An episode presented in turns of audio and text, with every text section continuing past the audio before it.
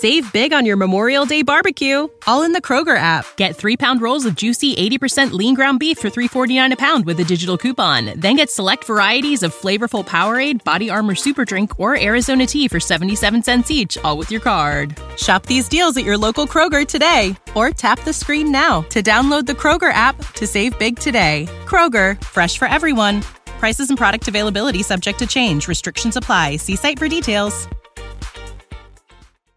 This podcast is a member of the Voices of Wrestling Podcasting Network. Visit voicesofwrestling.com to hear the rest of our great podcasts, as well as show reviews, columns, opinions, and updates across the world of wrestling. To the highway in a brand new day. Gotta let it go.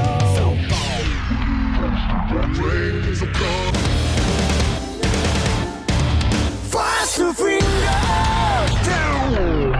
Dance tonight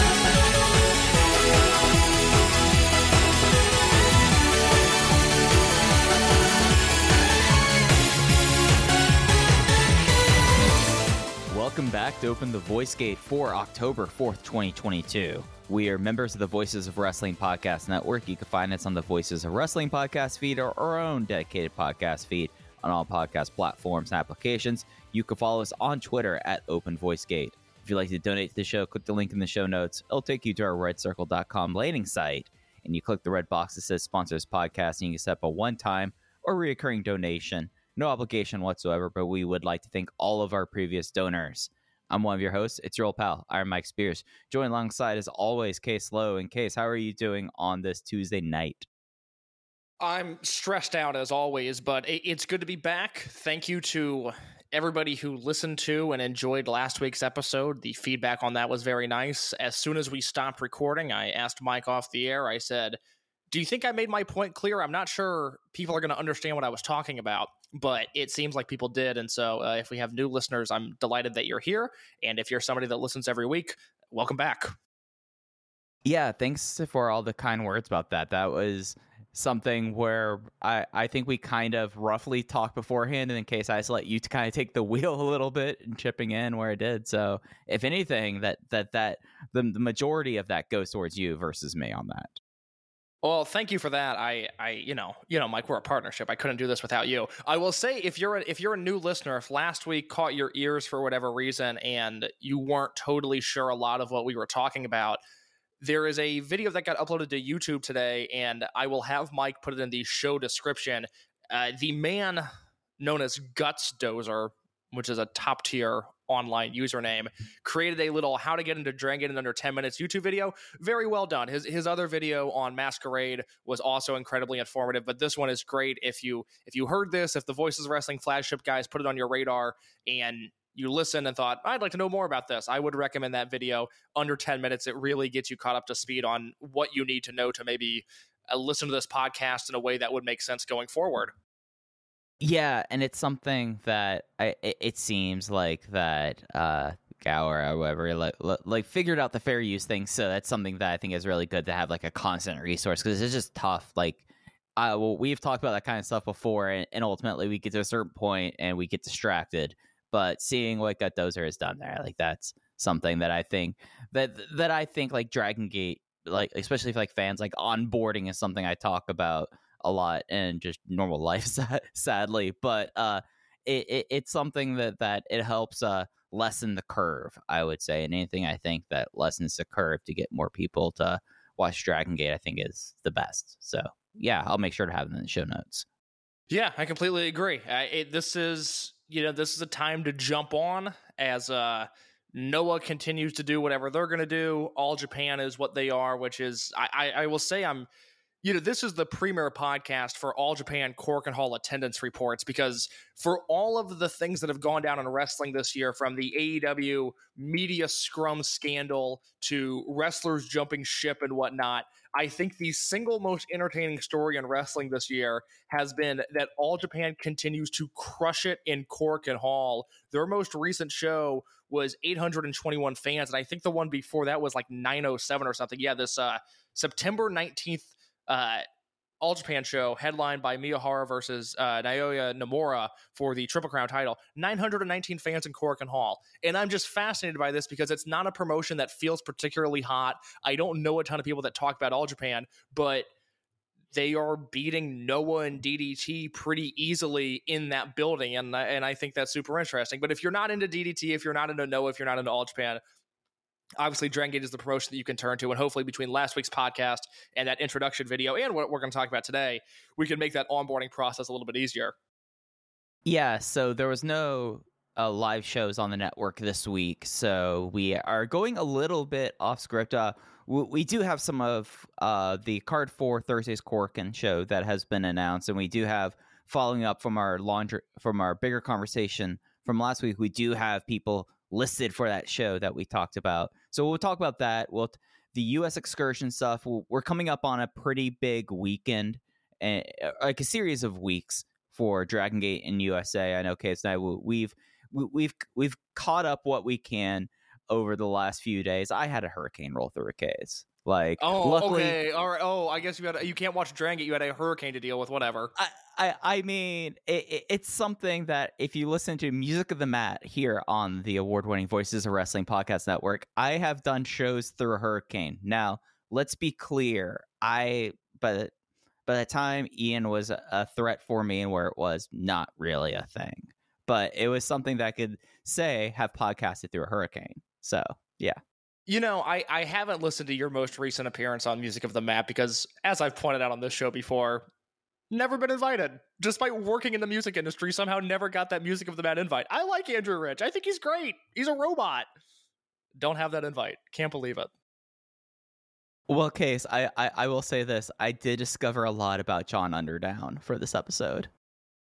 I don't know who that is. Should I? Uh, uh, the the English vocalist for basically everything that that, that comes out for Dragon Gate themes over the last five years. Gotcha. Six years, All really. right. That's uh, you, okay. You, you, know the annoying Tribe Vanguard theme that I always made a joke about how it was bit, how it was like sound like a straight out of Sonic Adventure. Unfortunately, I do remember. I do remember anything about Tribe Vanguard, which is unfortunate. I do remember that theme song. Yeah, yeah. You remember how it was just like very much like a Sonic a Hedgehog like theme. A uh, funny thing about that, you could discover more about that if you listen to the music of the Mat. This did week. you guys discuss Diamante's theme being a ripoff of Linkin Park's Paper Cut? No, we did not talk about that. Uh, okay. th- th- that's something that that sadly we got. I was so excited about talking about John Underdown and what I discovered going on the Sonic fan wikis, which are which are a very dangerous place. Case. I I'm not going to do that. I'm not a dork, so don't worry about that. Can I ask you a non Drangate related question before we spend 90 minutes talking about Drangate? Yeah, let's do it. What's do you up? have do you have uh, opinions on the career, life, and times of Antonio Inoki?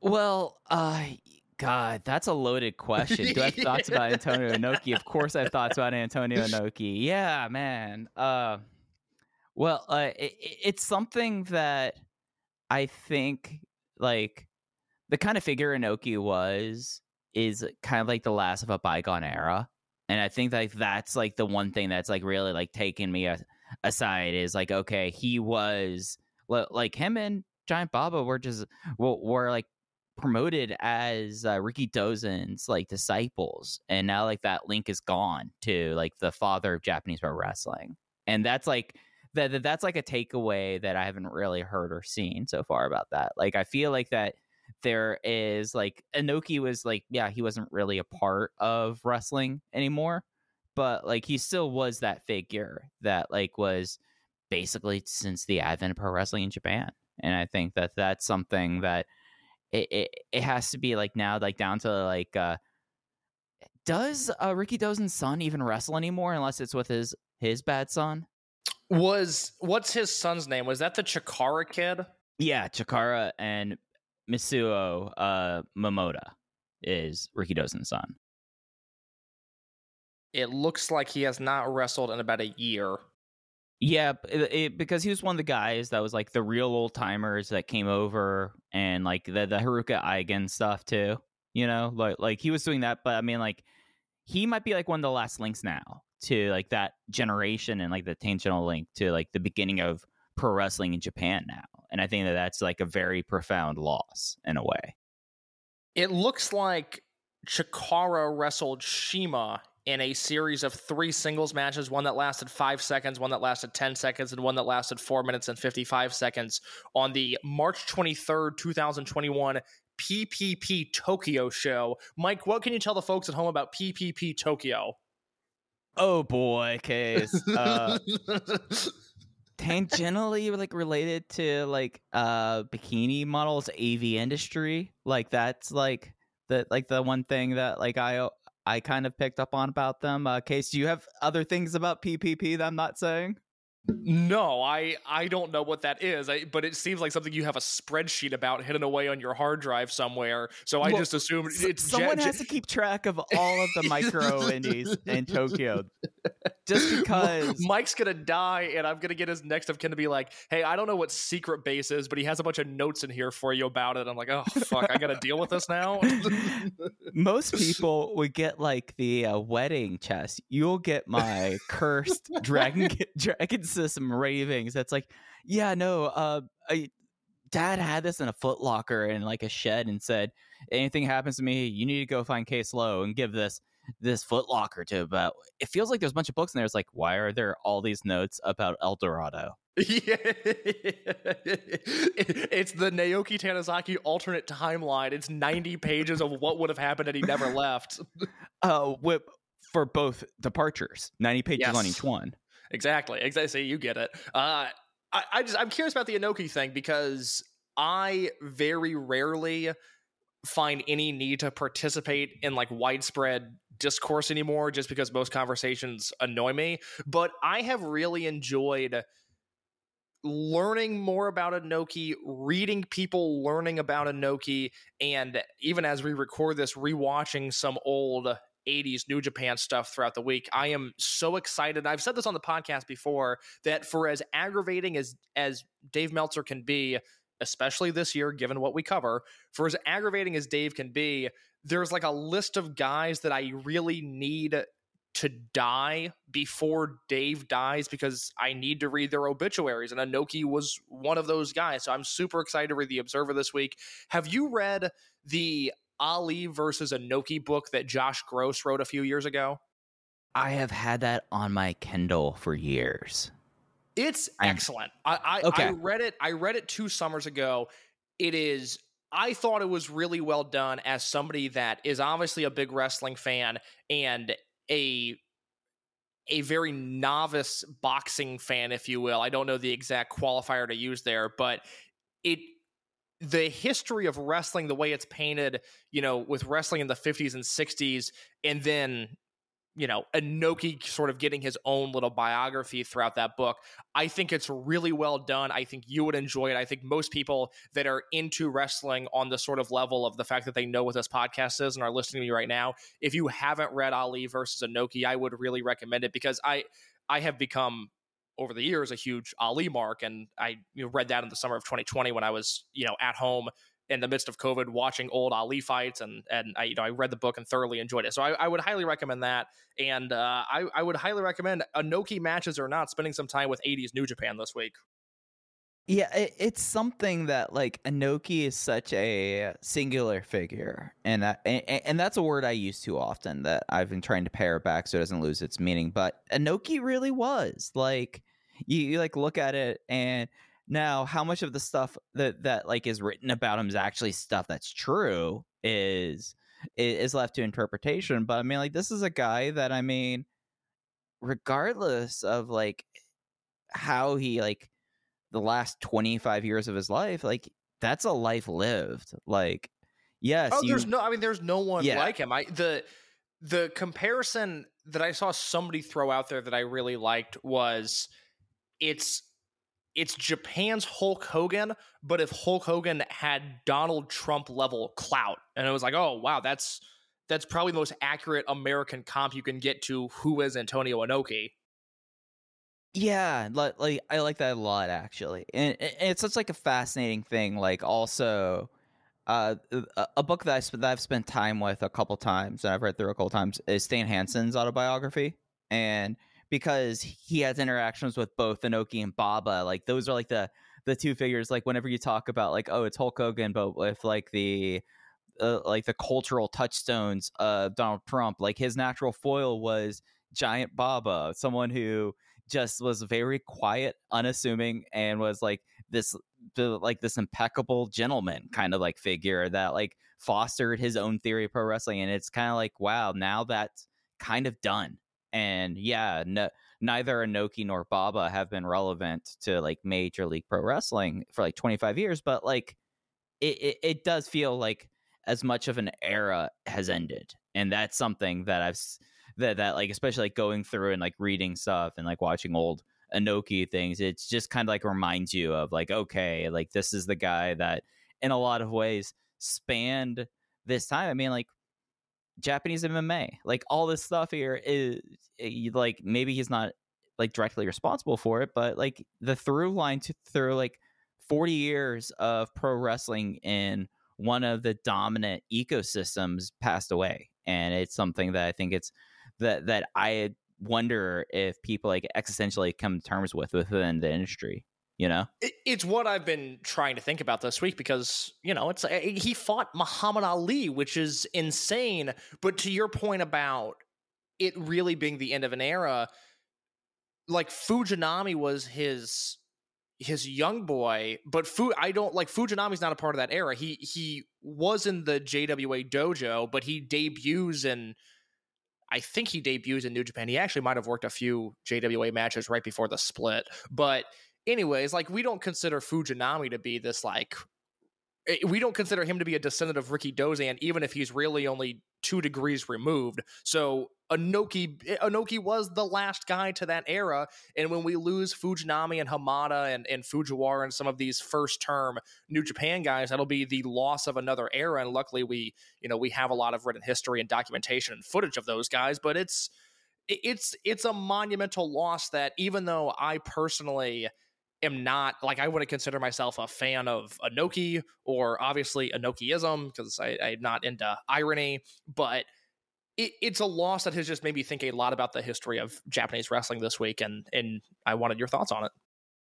Yeah, and it's something that like in a lot of ways like you brought up like Dave, like there's certain people like this. Dave's like, we know that Dave does not keep these on file too. That's like no, it's like what? Why would Dave? Like if I was Dave, I would be dedicating time out of my week every week on the the Vince the Vince obit, the Hogan obit, the Austin obit, uh, Choshu, Tenryu, which unfortunately, uh, yeah, that Tenryu the one, Rock, but, like people yeah, like that, yeah. Uh, but no, we know that Dave cracked his knuckles at 5 p.m. last Friday and was like, "Okay, here's the next six days of my life figured out. I'm going to be writing yeah. about Inoki nonstop."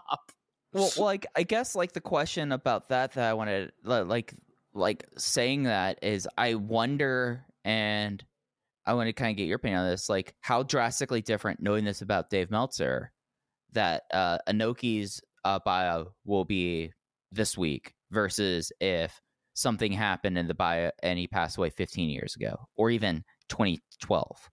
Like, I feel like it's two drastically different things because the passage of time. And, you know, sadly, the last 10 years, like Inoki just has not been that kind of figure. Or, or if he's been that kind of figure, it's him doing stuff like going to North Korea without diplomatic uh, approval you know so i wonder about that and i was wondering at like like like how differently do you think it would be well I, I don't know. I, I, am glad that it happened now that he's out of the spotlight because, again, it's been really interesting for people that, you know, people that I talk to in either the, the Voice of Wrestling Discord or that I see on Twitter who I enjoy conversing with, but are also like, I don't know anything about this Inoki guy. And again, it's not like I'm a big fan of him, but it's like it's Inoki, and I I am fa- I'm fascinated by the guy. So I like that he's been out of the spotlight because I think it's given people a chance to go, wait.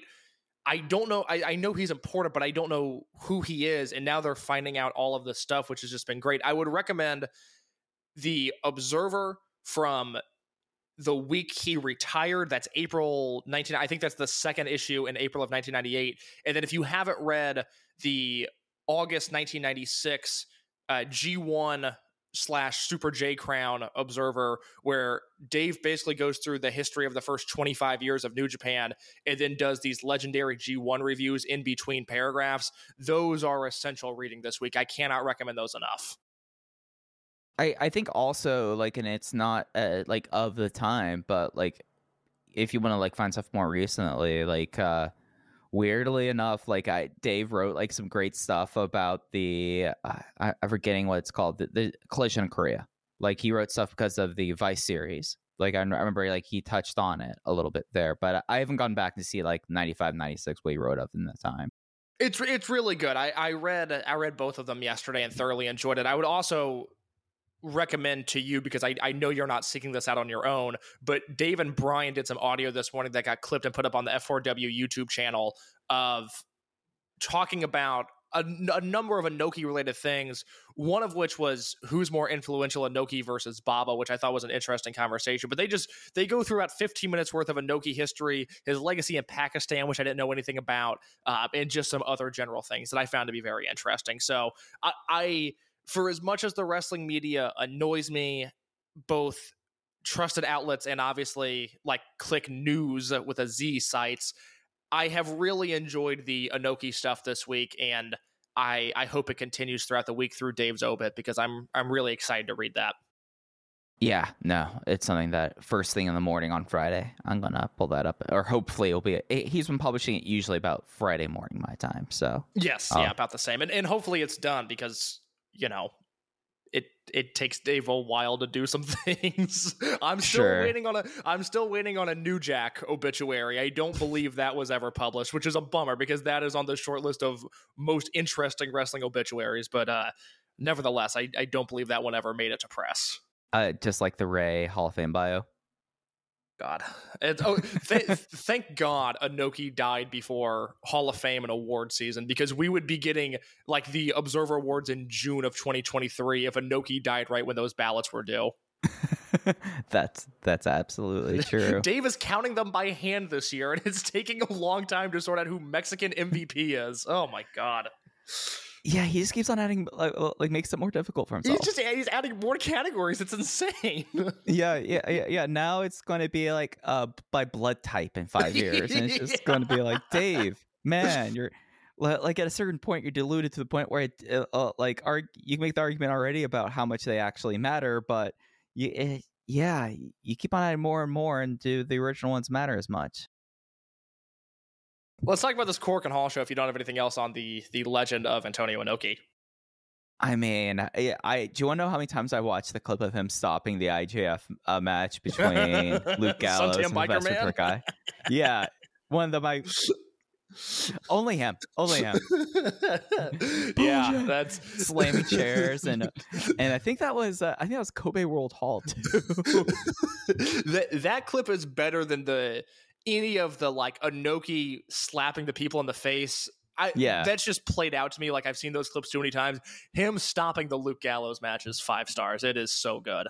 like uh like let's be honest here if we want to talk about Inoki over the last 20 years like that's probably uh, unless you want to get into the political realm like that is is good a representation of what Inoki kind of is you know as a person like dating back his entire life is yeah no he's a guy who's going to come out grab a chair slam it up against barricades and stop a match and and order a match to go home in his own promotion and completely bewilder to foreigners Learning this week, I think that that is like peak Inoki as a personality. Learning this week, and Rich Kraetsch did such a tremendous job over on the the flagship Patreon of putting together all of the clean jobs that Inoki did throughout his time in New Japan, and learning that he never lost a singles match to Fujinami, who had been his number two since Fujinami debuted in wrestling, filled me with such joy and such laughter. Just knowing, like, for 20 years, Inoki's like, "You're next. You're the guy. You're you're my guy. You're you're the future face of this promotion.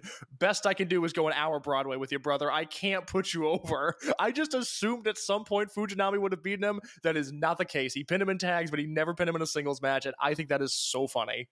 Well, you you, you number ones and number twos don't matter if number twos beat ones. You know, I mean, you, you got a hierarchy there. Antonio understood that. Yeah, yeah, yeah. No, Inoki booking genius. You're right. Yeah, yeah. I mean, exactly. That, that, that that's precisely what I'm saying. He's never had one bad booking choice in his entire career. No, Never no. It, it was good that Yuji Nagata got knocked out by the greatest. MMA fighter of all time. Greatest entrance of all time too. Oh my god, yes.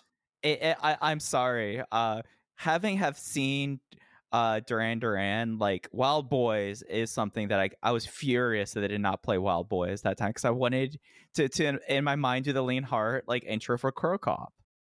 Is uh is Duran Duran good? I like them. They're Okay. fun.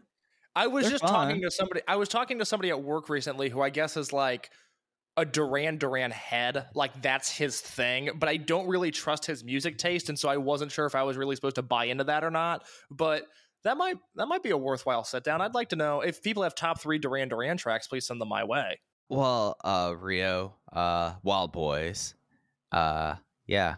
I, I'm blanking on a couple right now. Uh, That's okay. believe I No pressure. We, we don't we don't have to talk about uh, Duran Duran at this point. I would love to talk about Gate of Victory 2022. Yeah, l- let's get to Korakuen. So Korakuen is on Thursday. We just like scheduling wise, it kind of worked out this way for us this week. Uh, we have already two matches announced, like rare cork and stuff, and it's really five matches announced because case we are getting another a single match series. This isn't the all out war. We're not getting Hyo playing coach here, but Natural Vibes versus Z-Brats, KZ, Big Boss Shimizu, UT, Jackie Funky Kame versus Kai, BB Hulk, Hyo, and Diamante. The match pairings will be decided by lottery, and that could literally be anything from like biting into bread than actually like drawing straws. So who knows how excited.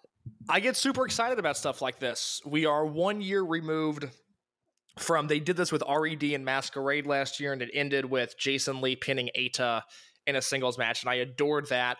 Well, actually, as we close the show with a fun little segment, I don't know if it's going to be fun or not. We might shit on it halfway through, but I plan on bringing up this this gimmick that they're doing again later on uh, for our, our show closing segment. I love stuff like this. It sets Dragon Gate apart. There's no bad combination of matches here between KZ, Shimizu, UT, and Kame, and then Kai, Hulk, Hyo, and Diamante. Even like what what's the weakest matchup possible here? It's obviously Hulk versus somebody. Is there a Hulk match that you don't want to see? Uh, for two different reasons, uh, KZ and Shimizu. KZ because KZ is a madman and will insist on like doing insane bumps from the apron to the floor, and Hulk's body don't work that way no more. No, Uh, it don't. Shim- yeah, Shimizu because we could see how this match goes, and it can get real bad. I, I actually I would prefer they burn Hulk versus Shimizu here because let Shimizu do like the shoulder blocks where Hulk takes the big twisty bump that he does so well. And Dancing then let's time. just let I, I don't I I would rather Hulk wrestle Shimizu so we don't waste KZ, UT, or Kame Yeah. in in that match because you know I'm I'm personally hoping for UT versus Diamante here and KZ versus Kai, and that would leave us with uh with Kame versus Hyo, which would be excellent. There, the, all the possibilities here are good. Again, I, I think Hulk. You know these singles matches. It's not like Hulk's going to headline this. It's going to be under ten minutes. I think he'll be fine. I don't think he'll be exposed.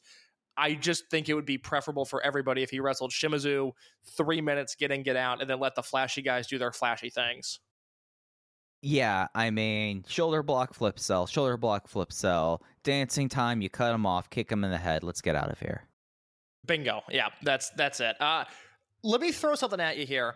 All right. as it, maybe not something that we see the immediate aftermath of at this October Korakuen Hall show, but something that I don't know if it's worth pinning on on your brain of a bulletin board, bulletin board of a brain rather. But I've seen some tweets, and there's no insider speculation here. There's no real validity to them other than fan theory of wondering if we start to see the beginnings of a UT heel turn here.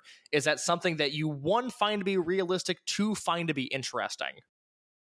Well, the tease is already there because at Dangerous Gate, like when Strong Machine J went to go chase after fake Shun, UT was like, What's the deal? That clearly wasn't Shun Skywalker and has been very frustrated about that. So I I could see that if it's it, it, it could be tinges of that. It's something where like I always think about the Jimmys about how it felt like that uh Naoki Tanizaki before he actually turned was like teasing turning like five times. Like it was a constant thing. Like they there was like a year and a half period where Naoki Tanizaki had beef with everyone in his team.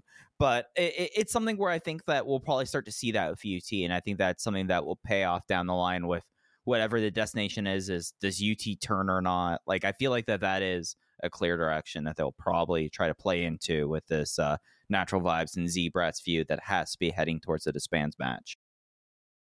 I love the idea of UT being really tempted by the dark side and then eventually choosing good instead of evil. That just seems like the type of thing that a crowd, whether they're still voice restricted or if it's a normal crowd, that is the type of thing that they would go crazy for. I think UT uh, being sympathetic in the way that he's being played by somebody manipulative like a Shun, like a Hyo, like an SB Kento, and then eventually siding back with his friends, I think is something that would come across super well. So I hope this is a path they explore.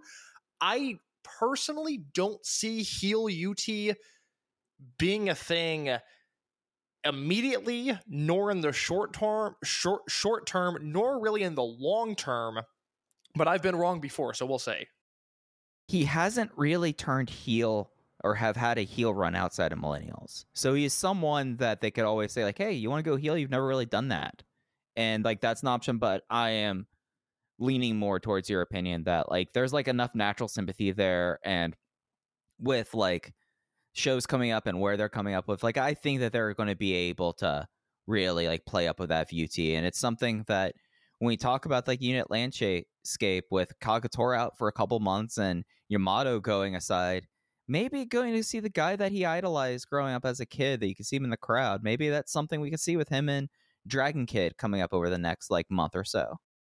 I'm sure they've got Nagoya booked in November or December. And I, I look, if it were up to me, I would not be turning UT heel right before a Nagoya show. So I, I think right. he'll stay babyface. And I do love the idea of a UT Dragon Kid pairing.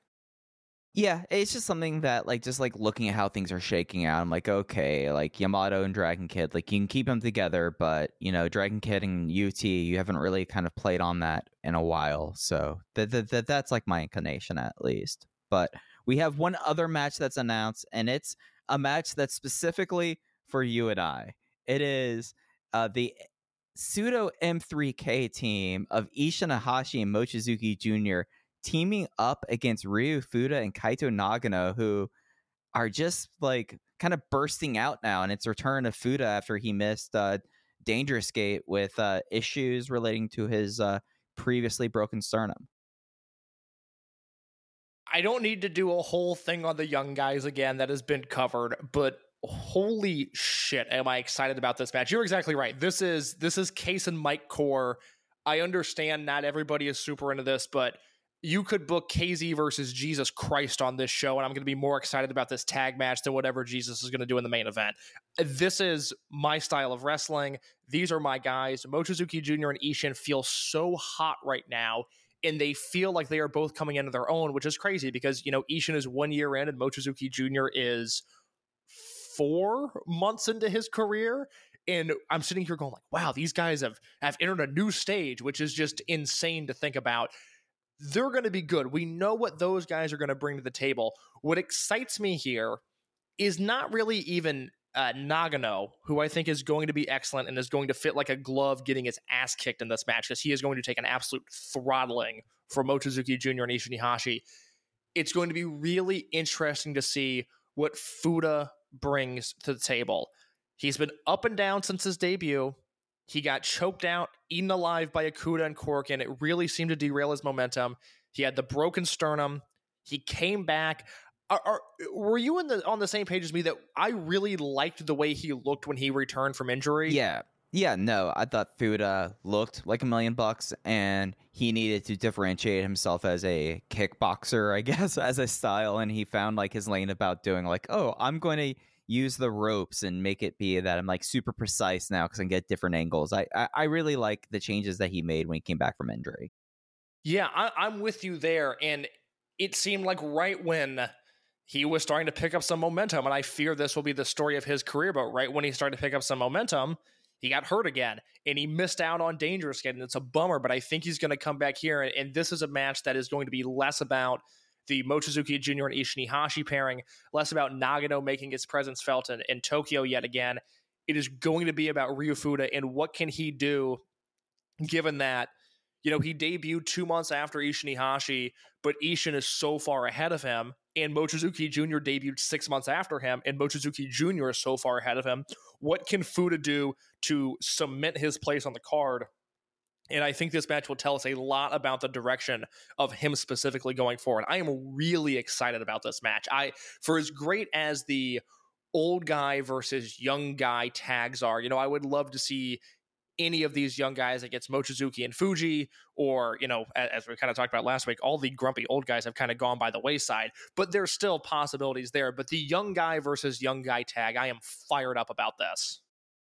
And it's something that, you know, this will be the first M3K appearance for Ishin Iihashi in front of the Korakuen crowd and how much they've kind of built uh, Tokyo around the uh, Iihashi and Mochizuki feud. So I think I I, I, I get where you're going at saying how much this match is about Ryu Fuda, and I completely agree. This is gut check time for him. It's something where, you know, if you get if you're up and down constantly, you it, it's hard to kind of gain your footing afterwards, and and we've seen that that it's taken time with people like Strong Machine J, uh, UT, people like that. It takes a long time to kind of establish that if you get that kind of rep. So the the ability if he gets like a strong performance here and starts stringing together some consistency like that's that that's what we really mean when we talk about Fuda where he's at now. We need to see consistency, and he needs to have consistency for himself. I would say, or I mean, Nagano's right there. There's Kodo. There's I mean, Nishikawa's in Mexico, but I mean the the his the class after him is being debuted already. Like and as you said, Mochizuki Jr. four months in. I mean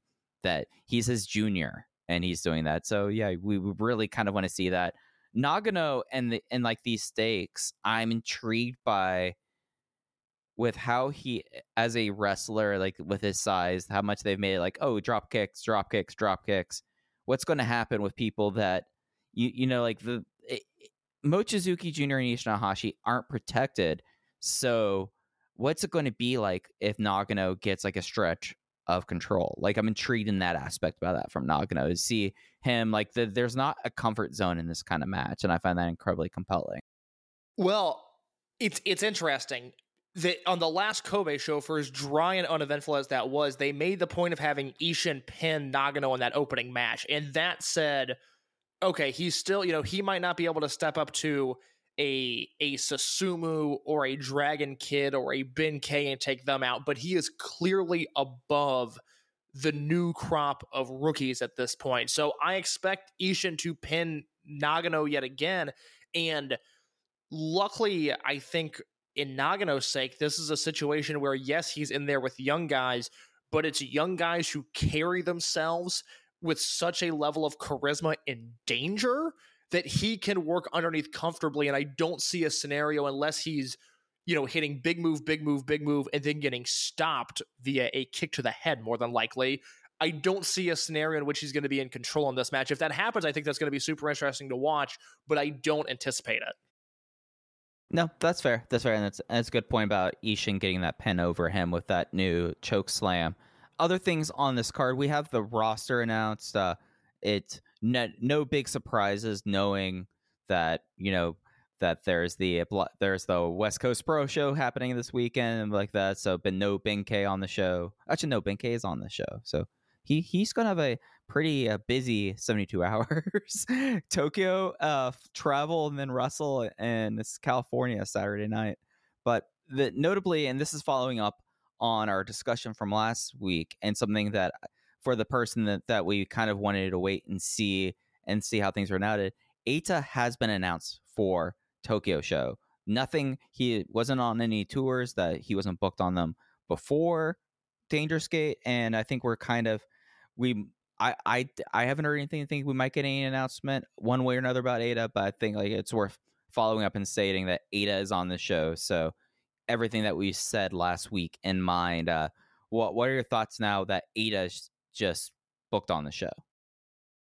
I expect Eita going forward to be in Kobe, to be in Tokyo, to be in Osaka, and to be on the big shows. I, I think we're getting a glimpse into his future schedule, big announcement or not.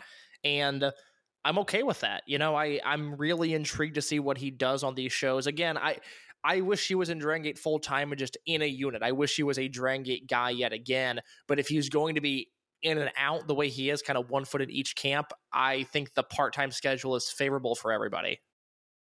Yeah, yeah, and it's just something that like I if he did not show if he was not announced for the show, that would have been more of a surprise for me than him being announced for this. Like it's it's something though that knowing that there will be a show in Kobe this weekend, or no Kyoto, a show in Kyoto this weekend, that will be the interesting thing because I don't think they've announced anything for Kyoto yet, or at least rosters for it.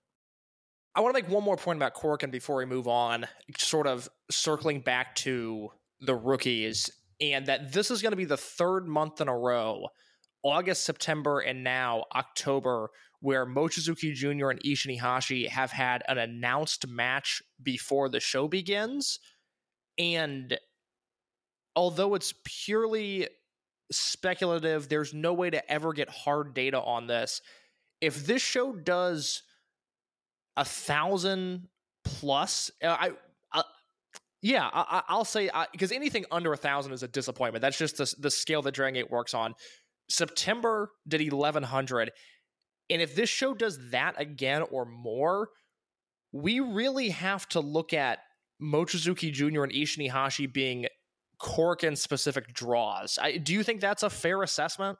Yeah, no, I, I, I, think that especially if you look at how Mochizuki Jr. since debuting in June has been highlighted every single month in and Korakuen and keeping in mind the fact that both of these guys are Tokyo based, like, and, and not far from uh, and Hall. Uh, so yeah, I, I do think that they are starting to develop into. I don't know if I would say like a company wide draw, but I think that we're starting to see evidence, at least with Ishin and and Mochizuki Jr., that there is a faith here about them in this building, and I think that that's just patently obvious if you look at how they, they've been booked it would, it would make sense. There. if this is the building that that draws the hardcore fan they are going to be into this story. And again you know we'll we'll delete the tapes lucha underground style if this show draws 750 and we'll just move on. But i don't expect this show to do under a thousand. And i think at some point just given data just given reasoning you have to look to those two guys as I, I think there are people buying some tickets to see them. Well, I mean, look at when they did the fathers and sons tag match. Like there were the whole entire front row, hard camp side, wearing uh, Ricky t-shirts, like Ishin family t-shirts. So yeah, like I think there are people at this point, and I think that was some of the strategy. So it, it, it's something though about like the hardcores I didn't necessarily think about as much, but I think but I think you're right about that as well. Yeah, absolutely. So I'm looking forward to the show. I think it's going to be very fun. I, I'm into anything natural vibes and Z-Brats related, and that rookie stuff is extremely my shit. Absolutely. Support for Open the Voice Gate this week comes to us by HelloFresh. With HelloFresh, you get farm fresh, uh, pre portioned ingredients and seasonal recipes delivered right to your doorstep. Skip trips to the grocery store and count on HelloFresh to make home cooking easy, fun, and affordable. That's why it's America's number one meal kit.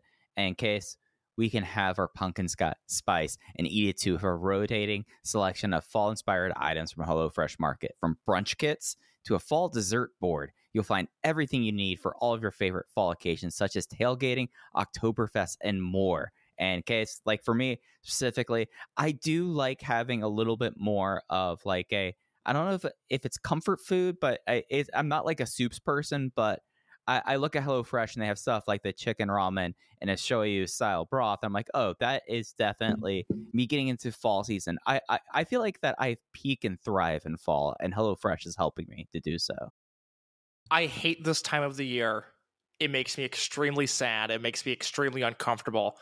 But the good news is I can eat my feelings with HelloFresh. When they're offering me meals like the one pan shrimp tortellini, when they're giving, delivering to my doorstep grilled onion cheeseburgers, among other things, I'm going, okay, hold on. All of a sudden, this temperature change isn't that bad. I can stay inside, lock the doors, and eat away whatever invasive thoughts I'm having. And it's all thanks to our friends at HelloFresh.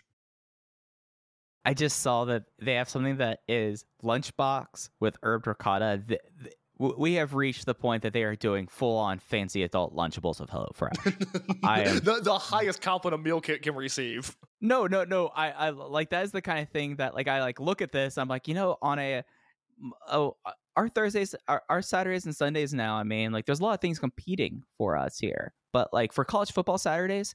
I would love to get into some sourdough, cucumber, mandarins, grapes, nuts, and seeds. And I'm looking at this dip. I think it's tzatziki dip. Like that, like that's the kind of stuff you're able to get through HelloFresh. And it's exciting to see what they are doing for the fall season. And how do you get in on HelloFresh? Well, you go to HelloFresh.com slash VOW65. That's VOW65 and use code VOW65 for 65% off plus free shipping. That is HelloFresh.com slash VOW65 and use code VOW65 for 65% off plus free shipping. HelloFresh, America's number one meal kit. How's your football team doing, Mike? Well, I didn't have to watch football this Saturday, kids. So it, better, better. I'm glad you're asking me today and not last week. Last You're, week, you're uh, glad I'm, I'm asking you post hurricane when you couldn't watch your football team because your city was under attack. no, no, no. They had last week off. No, the problem was two okay, weeks that's, ago. That's they, right. Okay. All right. two weeks ago they suffered one of the most ignoble Miami defeats, which they they they do this a lot. They do this a lot, case where they just like go and it's like, hey, uh, Middle Tennessee State, uh, we're going to give you the game of a lifetime, and we're doing this at home, and uh, have fun with that. So you know what, I'm I'm doing pretty okay with that. Uh, uh, the Rams, ha- I, as someone who does not even check on NFL at all, uh, Rams doing okay. No, Doing I, good? I, I wanted to walk into traffic last night watching their game. I don't I don't know what is wrong with this team. This, it, this is a very interesting NFL season in which the quality of games has been excellent, but the Rams and my fantasy football team are both horrible. And I was thinking last night, I was like, we're four weeks into NFL season. I am not having fun. I, I have hated this season so much. Every Sunday is stressful. I don't like it at all. I don't know what's wrong with this team. We roster like seven running backs and none of them can run. Stafford is playing like he's on the Lions again. It it is really unpleasant. And I I haven't talked to Joe Lanza about the Rams this year. I don't know if he's more bullish on them than I am, but I it, this this is a a playoff team who will lose in the first round. Is, is my current feeling.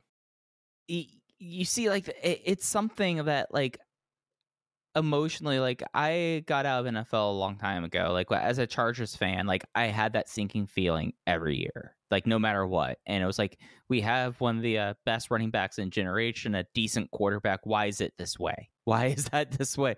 And, and especially like i had to imagine so deflating after the super bowl too like going out two and two to start the year.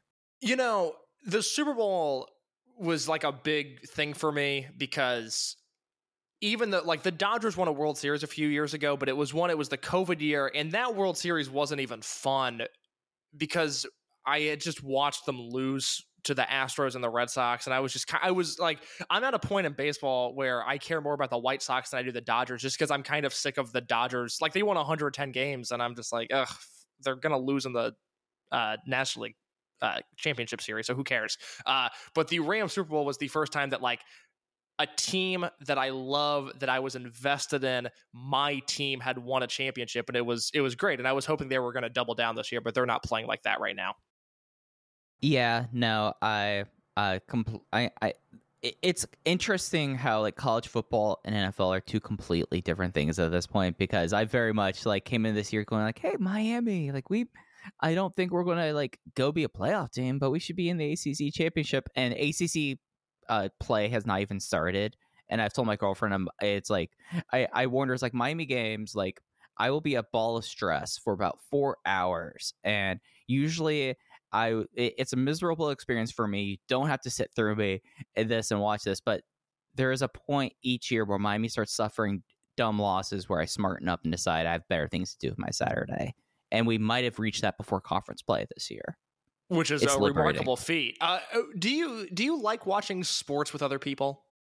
Uh Yeah, I, I I'm not like a solo sports watcher. Like I'm not like something like this. I I think over the last like years of like COVID, living by myself, working from home before COVID, like I got kind of used to like that kind of thing. But like whenever like I visit family or like friends, like we'll like have on games and like I'll watch with them. It is something though if like if a team or like a driver I am is like in a game though, then it completely changes it. Like I I will put on some action tomorrow and I will have a great time because because it's just like out there and like this. But if Miami is in the game, uh, so Miami played Texas A&M for three weeks ago, right? Like, and it was Miami was coming in looking pretty good, and they really like other some bad calls and a couple bad throws, and Miami should have won that game there. I did not sit down for about two and a half hours while I was at a place where I could sit down because I just had to stand in pace.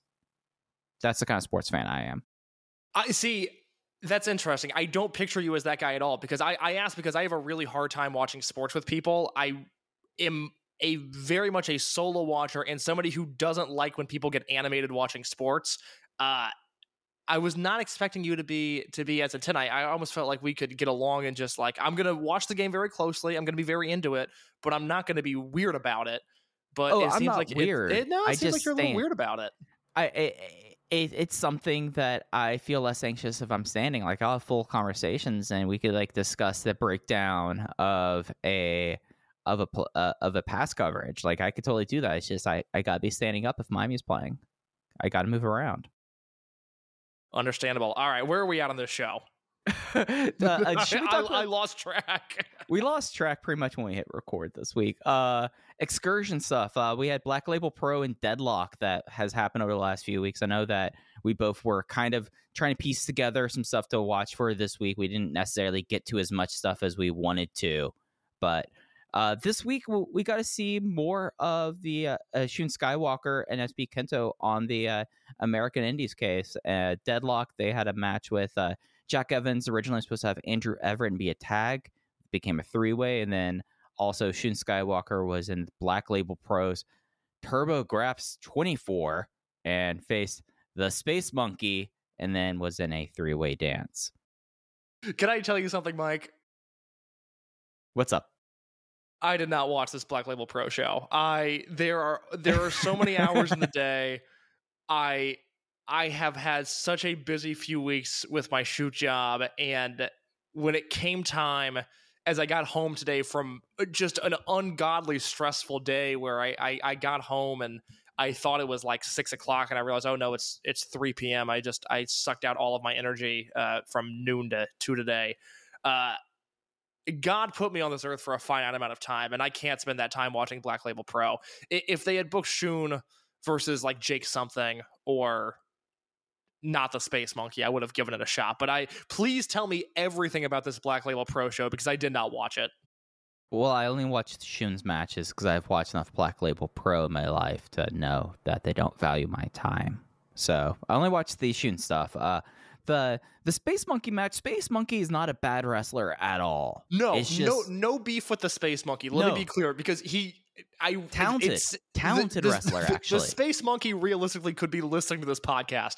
No beef with the Space Monkey, but Shun Skywalker's in America for two months, and Space Monkey wasn't on my Cody like list of Shun Skywalker matches. and, and it's something that like yeah it's like playing to the audience so they that that Shun worked like the one thing I'll say is like Shun is someone who thrives just working these indie shows like I think that the the, the stuff that you the the crowd work that we've seen him do both in Mexico and uh, and on other stuff like he he's thriving with it there so he worked like a uh, like he's much bigger than, than Space Monkey. Like, like I think it's very clear how they could work the match. It's just it, it's interesting, like with Black Label Pro presentation, commentary, uh, just everything about it, and you just watch it and you're like, okay, Shun versus Space Monkey. This match was a good match.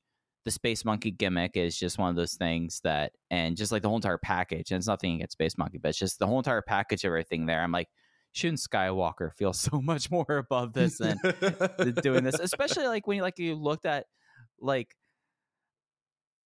I don't know, like I don't promote shows, and I, I I would not promote with my own money, but I like I look at like these crowds and I'm just like, okay, well, obviously something that is not right here. And it just was there was a sheen of that. But I mean, Shun looked good. Shun like working with the crowd. Uh, no one knows what the SSW or the blaster is, and that's kind of annoying. But people don't do their homework, then that's what you get.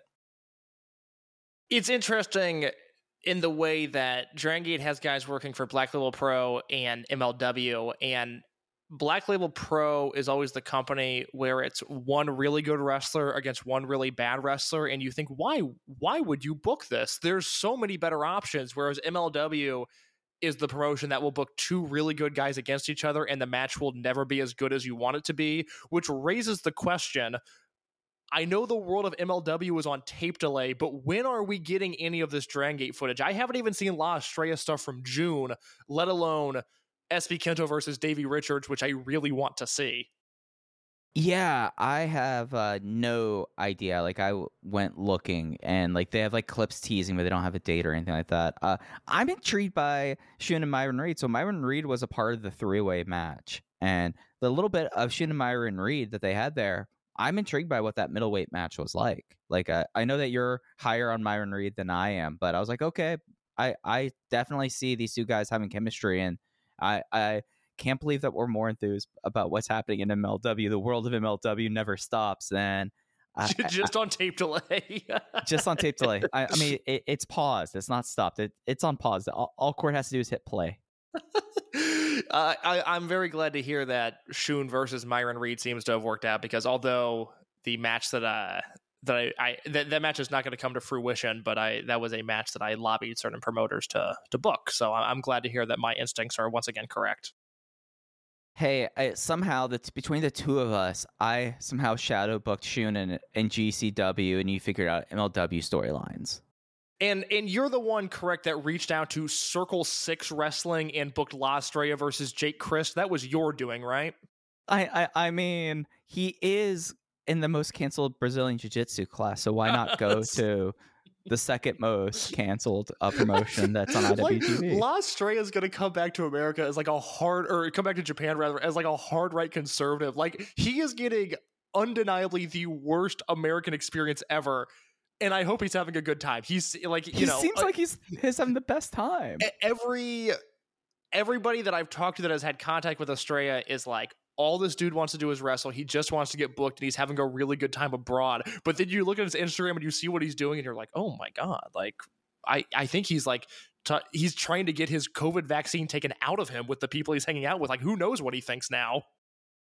I, I, I mean, it just, I, I, I, I just like have the thought in my mind. It's like, okay, 10 years from now, La Estrella, let, let's see what's that, what, what that's going to result in, you know? yeah.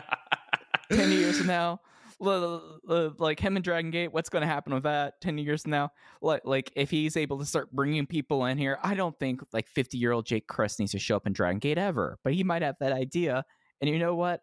It's good to have an, uh, some ideas some ideas not that one but some ideas if if the Dragon Gate office is listening, a thumbs up to Radioactivo and a thumbs down to Jake Crist. That is my professional opinion, if I may say so myself. really, really going out on the ledge there. Kids. Look, I've never I've never laced up a pair of boots before, but I'm going to give the thumbs down to Jake Crist and Dragon Gate. so Deadlock, Deadlock, they had this uh, versus kind of like Jack Evans and Andrew Everett, like a really kind of cool match. Everett pulled out, made it into a three way. They did a they, they did a backstage kind of like segment. It was something that was very DGUSA core, where Shun Skywalker was trying to explain to SB Kento that they were opponents now, and that carried on into the match where SB Kento never really got what a three way match was, but he seemed like he was having the time of his life figuring it out. I thought the presentation here was really strong. Uh, this is about the best that I would hope for from a deadlock pro type company. And I will not in terms of quality, but just in terms of the little bit that I know about the promotion.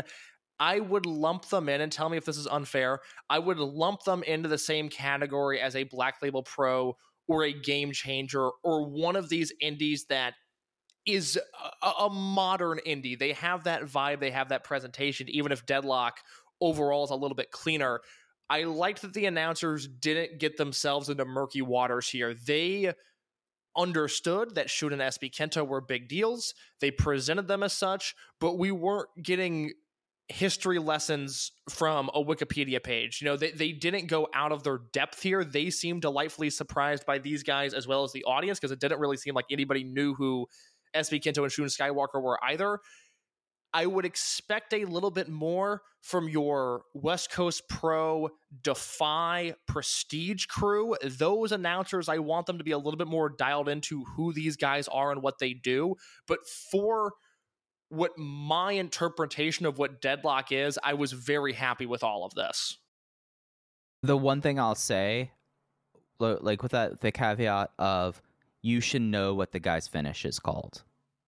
If you're calling a match, you should know what the guy's finish is called. That's fair. That's fair. But but but the rest of that, yeah, no, like I think Deadlock Pro, like, and I don't really want to like completely lump them in with your GCWs and Black Label Pros, but there is a common thread there that you kind of see that that uh production looks solid. Uh, looked everything like looked a lot more professionally done than others of their ilk. I think that's fair to say. I mean, maybe outside of like if like Black Label Pro has IWTV people there and IWTV people aren't letting the Black Label Pro people get too involved with it. yeah, I, I, Deadlock is fine. I, am gonna go and watch that uh, Violence. Uh, what, what's the name of the Kevin Ku Dom Garrini team? Violence Unlimited or whatever. I, am gonna uh, go watch. The, Violence is forever. Yeah, I'm gonna go watch them versus the Workhorsemen on that show. I, I have no reason to believe that's gonna be a bad match.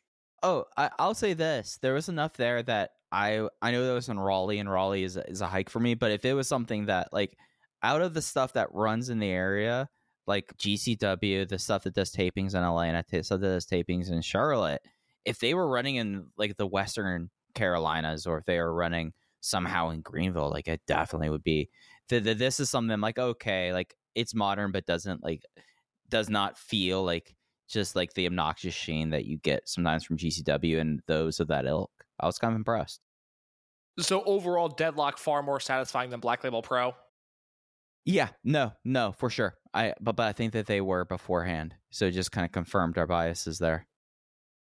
Save big on your Memorial Day barbecue, all in the Kroger app. Get three pound rolls of juicy 80% lean ground beef for 3.49 a pound with a digital coupon. Then get select varieties of flavorful Powerade, Body Armor Super Drink, or Arizona tea for 77 cents each, all with your card. Shop these deals at your local Kroger today, or tap the screen now to download the Kroger app to save big today. Kroger, fresh for everyone. Prices and product availability subject to change. Restrictions apply. See site for details for sure. All right. What about the upcoming schedule? A lot of Dragon Gate in USA coming up, and Dragon Gate in Mexico too, which I'm I'm honestly more excited about. Yeah. So coming up, that we have there's just like Circle Six. Yes, that is happening as well. We have coming up the West Coast Pro. Uh, uh, Bryan Keith versus Ben-K, the only uh Ben-K date outside of Japan, other than when he worked in Singapore in his entire career is going to be that match. Like he has his visa, and who knows what's up with like people trying to book Ben-K. Just guess just I, I have I have no info on the Ben-K thing. I've asked multiple people what the deal with this West Coast Pro booking is, and they're all like, "We we don't know." It's I don't know if he's just working this show and coming back. I don't know if he's going to pop up on Indies later. I don't know how long he's in America. I have no info. He is just randomly on this West Coast Pro show that I am looking forward to because it's West Coast Pro and I think they do a great job. Yeah. And then as well this week in GCW, the, they are in uh the, the they're at, in Lake City, right? This weekend. Yes. Yeah. So that is Yamato and Shun on those shows. Yeah. I mean, I just was trying to pull up the match cards for those two shows. I know that Yamato has already been announced for uh what's it? It wasn't uh what's this? I'm blanking on this. Uh I'm scrolling. Why don't you already have a pin up top what your show cards are? I feel oh, why so would, why would GCW make something easy to find? That would be a professional operation. Yeah, why would GCW have any of their cards anything visible like this? This is I I would it's love Shun to versus Speedball this weekend, isn't it? It is, yeah, because it's Yamato versus Gresham in two weeks. Ugh. Okay. Well, you know, can't win them all. Look, I, I- I- there- I'm just there- glad there's a lot of devi- there's a lot of divisiveness in the AEW locker room, but boy, was Tony Khan right about Jonathan Gresham. That's all. That's all I'll say. Yeah, so it is on Saturday. It is Nick Wayne versus Shun Skywalker, and it's Deppen. Deppen was named. I was drawing a blank on versus Yamato. Okay, all right, I, I, I'm into those. I Deppen Deppen will work hard. I am Yeah. intrigued to see what that match will look like. And I would say that Deppen probably meshes very well with what Yamato would want to do, too. Yeah, it's been it's been a decade since Yamato's wrestled in America, so it's I, I have no idea what his level of enthusiasm is, what he plans on doing, how hard he plans on working. But Deppen will work hard, so I'm intrigued by that. Yeah, and then Shun Skywalker versus Nick Wayne. I mean, uh, first of all, everyone's welcome for my booking decision. This is it. It, it made clear clear sense. You have one of the top ten wrestlers in the world coming in against one of the uh, hottest uh, rookies wrestlers under the age of twenty, and we've seen Shun Skywalker have these matches before, and I think that's something that with like Nick Wayne, this could be a really big highlight match, and it's something that. It, it's going to frustrate me a little bit. I'll be honest. The fact that everyone's like, I can't imagine Yamato is actually this good. You got to wrestle Nick Wayne when all the while it's like, no, it, it it's uh, sorry, Shun Skywalker's wrestling Nick Wayne. No, no, it's Shun Skywalker is this amazing. And then they got Shun versus a Komander at some point, which I'm I'm really into as well. Yep, in Detroit. Yeah, that's that's good stuff. You know, I, as much as I love making fun of GCW because I do think largely what they do sucks. They have done a very good job with the Dragon Gate guys, so more power to them. Yeah, no, that is booked real. That is booked uh, as well as one can hope. I would say. Uh, will you be watching, however, on Friday as they as GCW streams War Ready from uh, t- earlier today on the Fight Network? No, I'm not. No, I'm this Friday they're doing that? Yep, they're doing it this Friday. I didn't know if you needed like to check it on Strong Hearts again. No, I'm I'm going on a date on Friday. I'm not watching GCW. I'm not I'm not doing that. It's, there's no scenario in which I'm sitting at home on a Friday rubbing my hands together firing up a GCW show. I will be pirating the Dragon Gate matches after the fact because I don't want to give Brett money. I'm not no, I'm not What's the the situation war room? What's the show called? It's War Ready, and uh, Strong Hearts aren't on it. So yeah, uh, though they're No, really no, proud about selling out uh, Shinkiba first ring. They're very proud about selling out Shinkiba. You know what? I, I would ring. be too. I can't. If I was a US indie promoter and I sold out Shinkiba first ring, I would also be psyched about that. So I can't. I can't make fun of them. But I guess. Okay, so this isn't even the this isn't even the good show because there's the GCW Dead on Arrival that has CIMA Lindaman and T Hawk versus Janela, Jordan Oliver, and Nick Wayne, and that I would like to watch. Uh, I will not be watching the Jun Kasai versus Effy death match on that show. I would rather not do that. I was going to say something really mean, but I'll just stop it. I would rather not watch Jun Kasai versus Effy. Uh, Hey, hey, GCW and Freedoms drew 820 this week. Christ. Fr- Uh, so that Freedoms is draw, Go draw ahead. surprisingly well in Korakuen, and especially when they base stuff around June Kasai. Surprisingly well, I would say. It's why I'm intrigued by the GLEAT show that is going to be on the 7th because they've got Kaito Ishida's debut and Jun Kasai in the main event. And if that show does another like shitty 700 fans, then I, you know, look, I want GLEAT to succeed because I, I'm really worried about the overall state of the the industry right now in Japan. But if that show does 700, then you know whoa, that says all we need to know about GLEAT. Yep, I would say so about that too. Case to close out this week, you had an idea you pitched me yesterday that I have. I have spreadsheets devoted to this now.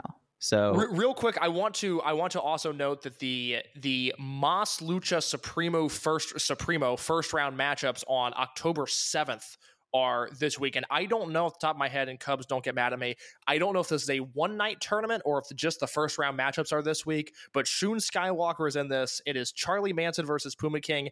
Aero Boy versus uh, Komander, Jack Evans versus Shun Skywalker, and Tonali versus Dragon Lee. There is a very realistic chance we get Shun versus Dragon Lee, which I am ecstatic about. Yeah, no, that'd be really really sick.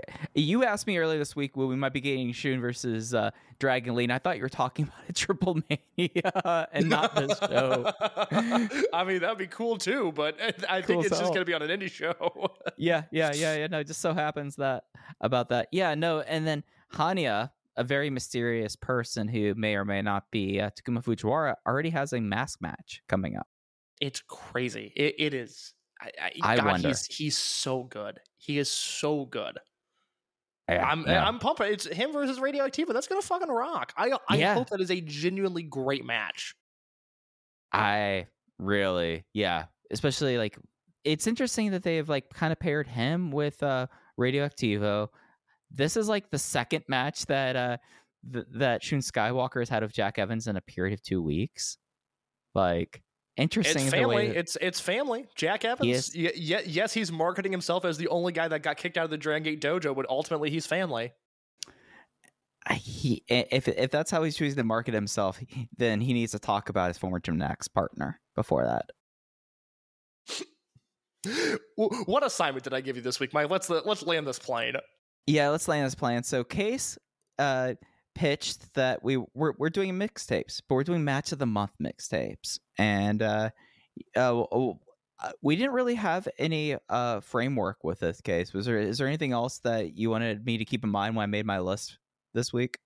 No, uh, we needed something to talk about this week, and although I doubt there is anybody that listens to this podcast and the Axe to Grind podcast, I am a big fan of what they do, and they do a lot of fun games on their show, and they're a show that talks about hardcore punk music, and this seemed like something they might do. So I asked Mike to pick his favorite match from every month on the calendar, January to December and I did the same. And hopefully, this is a segment devoted to guys remembering dudes. Yeah, so I kind of took the mixtape idea to heart. So I didn't pick like the best match in each month, but I picked like ones that I think that when you take my list of 12, you'll get an accurate representation of the Dragons. I think that's great. I would like to hear your January. So my January match is from January 16th, 2014. It is Masato Yoshino versus uh, Masaki Mochizuki. Masaki Mochizuki's 20th anniversary match for the Open the Dream Gate title.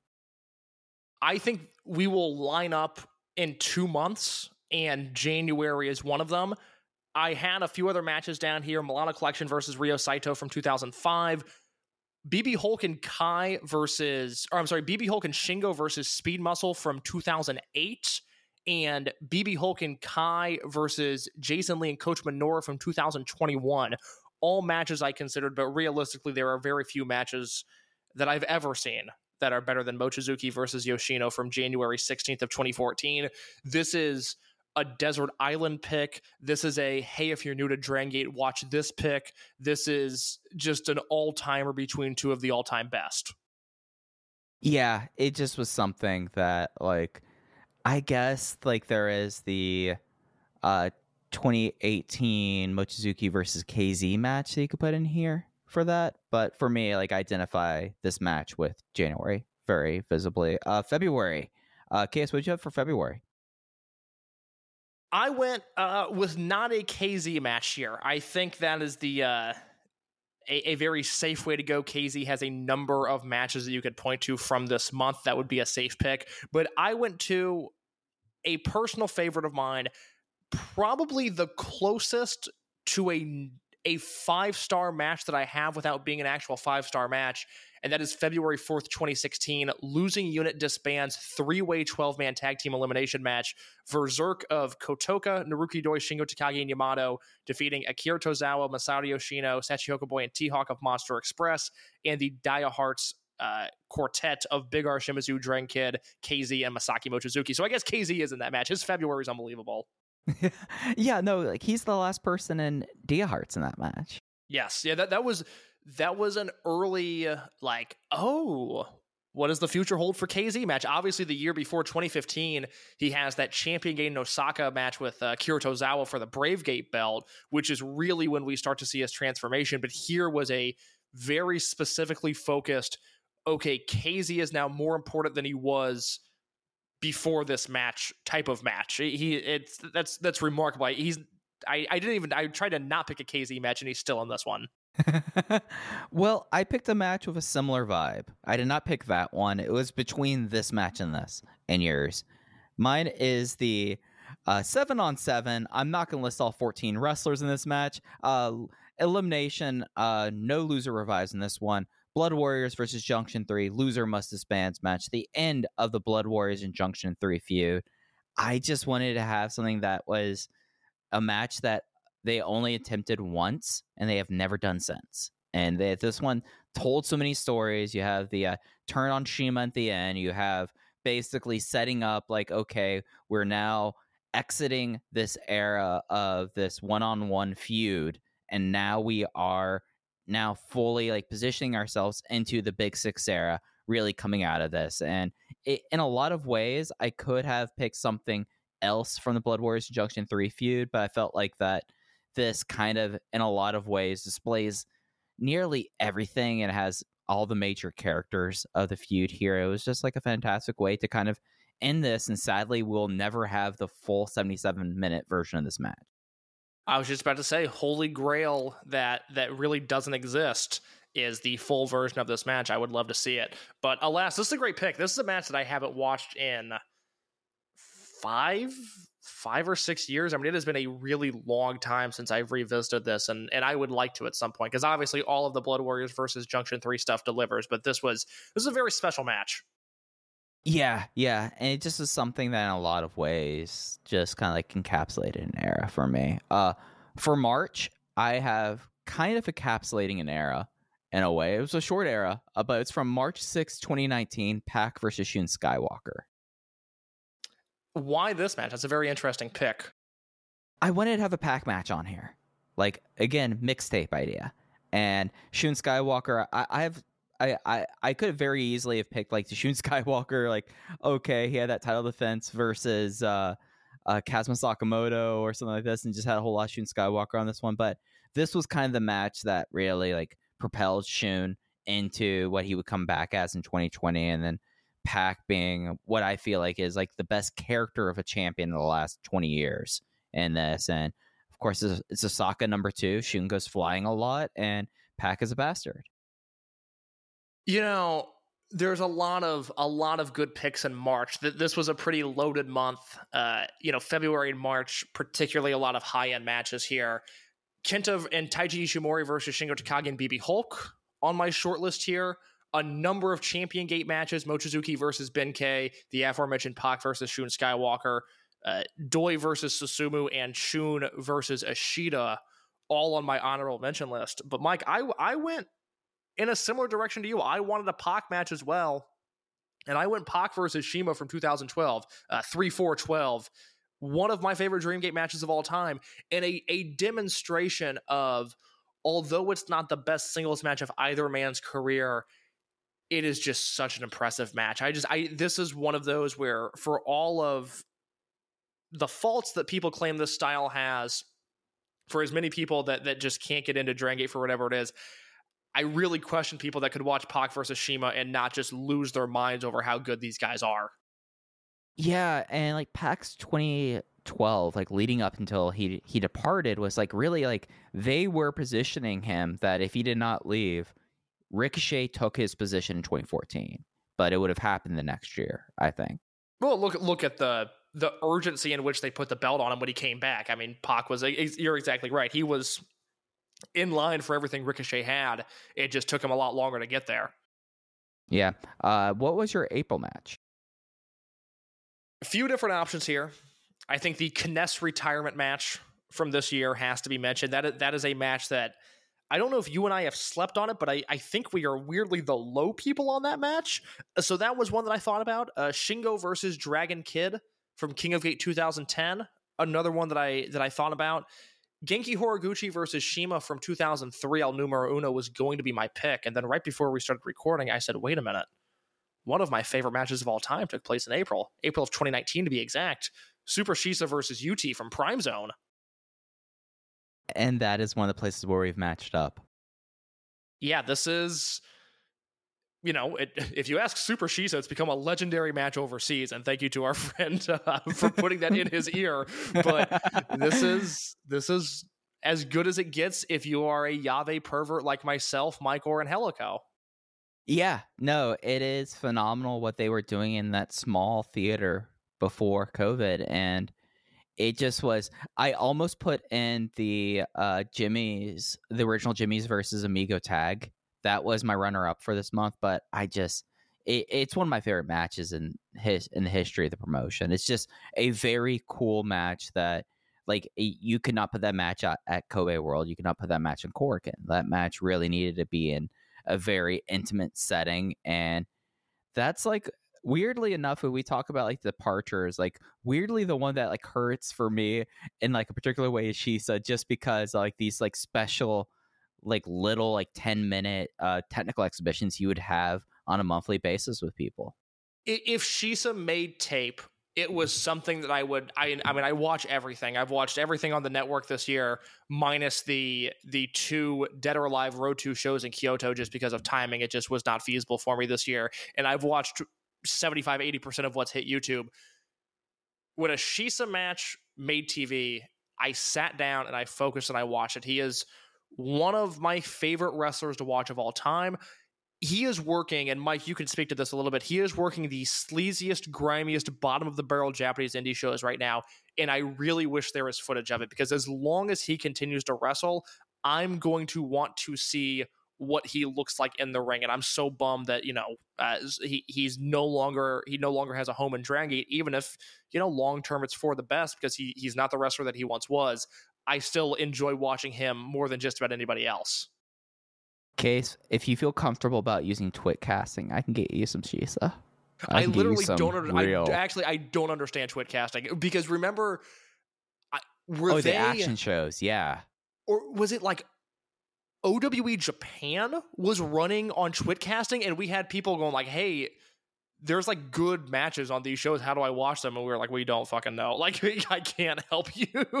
these shows are impossible to find. But like the weird thing with the OWE ones, like they were OWE and name only, and they quickly they they start cha- calling them action shows, and they, they first were like a art gallery that CIMA found in Osaka that would let him put up a ring and he would record it. It, it would stream from his iPad it was very just. That's right. it, it, it, it's something that like I talk about liking the dark arts case. I have a I have a Steam Deck. What game did it? Was I really focused on making sure I play on my Steam Deck? Bubsy from the Sega Genesis. Why is that? Because I can. CIMA did these shows because he could. If you're someone who like wanted to watch those shows, that's all power to you. But I mean, we all have our dark arts we love. But maybe, maybe I can get be... you into the, I can get you in some real dark arts if you really want to watch some Super Shisa. I, it also has some men's Teioh in there. I'm good on that. I'm good on prime men's Teioh, let alone 2022 men's Teioh. I, you know, maybe we should be nicer to GLEAT because it's easy to forget that two years ago CIMA was running art galleries, and now it's like, well, he only did 700 in Korakuen, and it's like, well, he did 700 in Korakuen, and let's all fucking relax, okay? CIMA's doing okay. I, I mean, he was always going to do okay. Ugh, uh, yeah, uh, it's he. Look, he stays winning. He's like Jeff Jarrett. Yeah.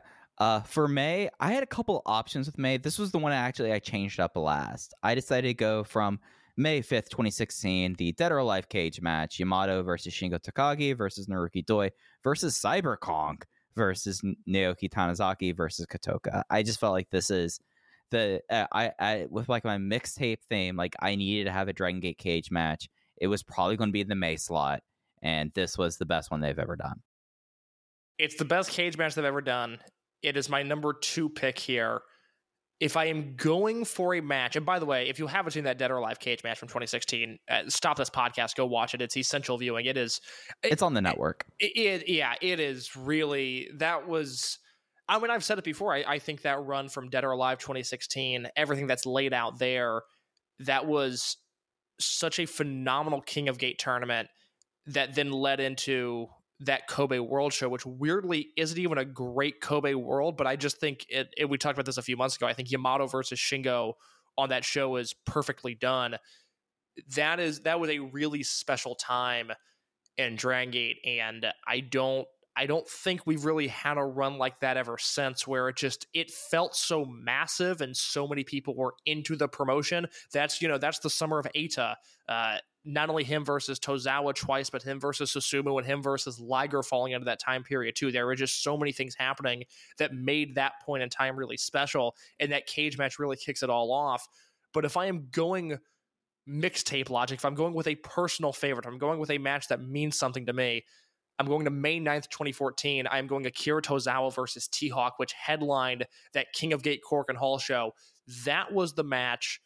I had been a very casual uh, fan of Dragon Gate at that point uh, for about six months. You know, I, I knew I knew the main eventers. I knew the general storylines that were going on. I was watching the guys that I knew and that I liked and watching that show in full headline with T-Hawk versus Tozawa, that was the show that maybe go, okay, this is this is my new thing. And that match is uh, a good reminder of how great Akira Tozawa was and a good reminder of what could have been with T-Hawk. Yeah, Akira Tozawa in May because my backup match was Akira Tozawa versus Eita from King of Gate 2016 there. That's like, that's funny because on my list is Tozawa versus Shingo from 2015, which I thought was like those guys had the really famous Kobe World match, but I always feel like that King of Gate 2015 match gets slept on for whatever reason. That is every bit as good as the World match. Yeah, yeah, no, it's, it's kind of remarkable. Uh, what did you have for June as well? June, I went back uh, quite a ways. I went to 2005, June 22nd, 2005 to be exact. The CIMA Don Fujii Magnitude Kishiwada, Masato Yoshino, Naruki Doi, and Shingo Takagi versus Anthony W. Mori, BB Hulk, Dragon Kid, Genki Horiguchi, Naoki Tanizaki, and Ryo Saito match. This is the uh, start of Magnitude Kishiwada. This is where he turns heel and joins Blood Generation in the match before. And so they restart the main event as a 12 man tag with Paz Hearts and Doofixture teaming up. And it is pure chaos. There, there's this match and then the Triangle Gate stuff that they did at the July 2005 Korakuen Hall show, which again, not on the network. It's it's a real bummer. I, I I know consciously I was trying to pick stuff that people could watch. I know they can't with this, but these are sort of the hidden gems of 2005. People talk about Milano versus Saito. They talk about the two out of three falls Triangle Gate match. They talk about Kobe World, obviously, but the June 12 man with Magnitude Kishiwada debuting and the subsequent two out of three falls July Triangle Gate match are four and three quarter star tags. They are excellent. They are as any as good as almost anything in the company that year. And 2005 is one of the best years in company history. So if you can find that match, I highly recommend you watch it. Yeah, Kishiwada coming in like that. Like I I always have a soft spot for the old big boss. So like the way he came in like this and it it, it was just like chaos is the right way to describe it just like the way that especially like blood generation and then like how blood generation will quickly change over the next like 18 months because of Kishiwada. I always thought was kind of cool. Yeah, it, it's a great angle because the show was supposed to be headlined by CIMA versus Kishiwada in a singles match. At this point, he's Big Boss Magma, and they go they do a no contest deal. I, I forget exactly how they get into it, but it leads to okay, Big Boss Magma is now Magnitude Kishiwada, and this match is only an eight minute match, but it is eight minutes of unbridled fury. I mean, there's really nothing. Eh, there, there's nothing in wrestling now. Like, there's not a recent match I can think of that really compares to the way that this comes across. The fury of the wrestlers mixed in with that white hot Korakuen crowd. It's it's kind of a one in a million type match, and I, I think it's worth mentioning here. So my June match is from June fourth, twenty sixteen. Jimmy Susumu versus Eita. I before I changed, I almost had two straight Eita matches. I wanted to celebrate the summer of Eita here, but I like this match more than the Tozawa match. So I went with this one and did the uh, cage match instead. This is just the peak of babyface Eita, like really showing the leading man potential, breaking out like insane moves like the salamander and the apocalypse season. This it just was phenomenal stuff. Some some of the best uh, babyface junior heavyweight stuff I think I've seen over the last decade and a half, I would say.